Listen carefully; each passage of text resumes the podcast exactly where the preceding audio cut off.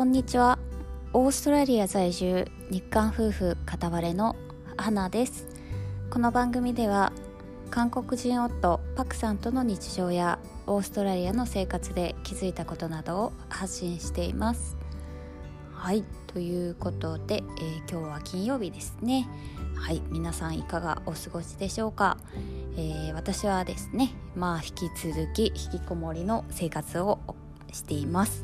はい。ということで、えー、昨日もですね、えー、配信で、えー、まあ、今月に入ってからねほぼほぼ家にいるということをね、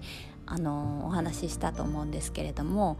はい、えー、こんだけね家にいて何をやっているかと言いますと最近ですね、えー、手作りとかそうですね編み物あと縫い物あとまあそういうところかな。はい、えー、編みぐるみを作ったりですねトートバッグを作ったり、えー、パクさんのパジャマを作ったり、えー、あとそうですねネックウォーマーを作ったりということでね結構ねいろんなものをね作ってるんですね。はい、えー、でそのね材料をどこから集めてるかと言いますと、はいえー、手術前にねもう手術の後に結構お出かけできないかもしれないなと思って、えー、手術前からねオンラインショッピングでねちょっとちょこちょこっとねいろいろ材料を頼んでいたんです。はいえー、でオーストラリアのねオンラインショッピングサイトって何かと言いますと、えー、日本だったらね楽天とかアマゾンとかがね、えー、主流だったりするのかなと思うんですよね。で私オーストラリア来た時にアマゾンがまあ世界的にあるだろうと思っていたんですけれども私が来た5年前はですねまだねアマゾンが進出してなかったのかな確かができたばっかりぐらいだったんですよね。ですごくそうできたばっかりの頃はねすごく使いづらくてですね、えー、配送料も高いし、えー、品数もすごく少ないしっていうことで Amazon は全然使ってなかったんです。で、えー、何を使っていたかと言いますとオーストラリアではですね eBay っていうねサイトがね結構有名なんですよね。はいえー、そこでね結構何て言うんだろうなほぼほぼ何でも手に入ると思います。はい、えー、こういったね私が買うような手芸道具とかもそうですしあとなんだろうなネイルやってた時はネイルの用品とかも頼んでいたし、えー、ベッドカバーは頼んでないかベッドカバーじゃないソファーカバーとかねそういうのも頼んだり、えー、まあ、ちょこちょこね eBay から、えー、頼んでますね。はい。でまあね。でその配送なんですけれどもまあそれぞれねいろんなこうショップのやつがあるので何とも言えないんですけれども、えー、オーストラリアってねやっぱり島国なんですよね。島国島ではないんですけどねまあ他の国から、えー、結構離れてしまっているので、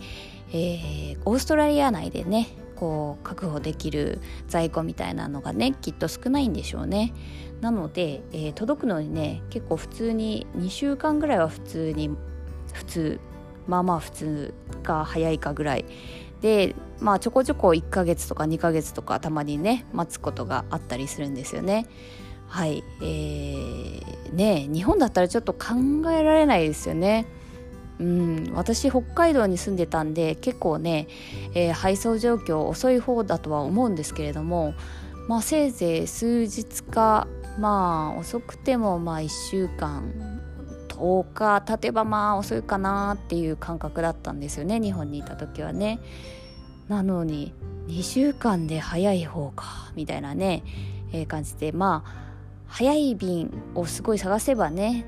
あったりもするんですけれどもこんな感じでねとってもスローなんですよね。はい。ということで、えー、もうね先月のうちにね私も手芸道具いろいろ頼んでたんですけれども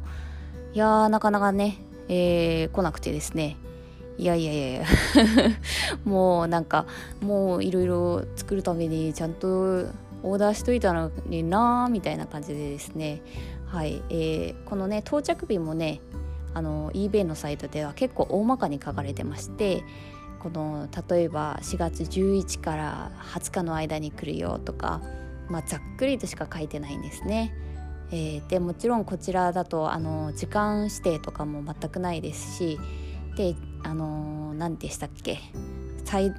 再配達みたいなのもね結構ないことが多いですね。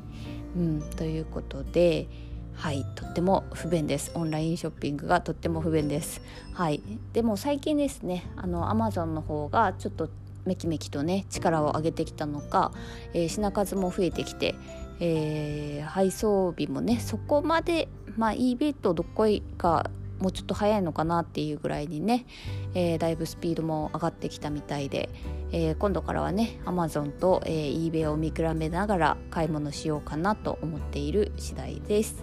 はいということで今日はですねオーストラリアのオンラインショッピングについてお話しさせていただきましたでは今日も聞いていただいてありがとうございますではまた See you!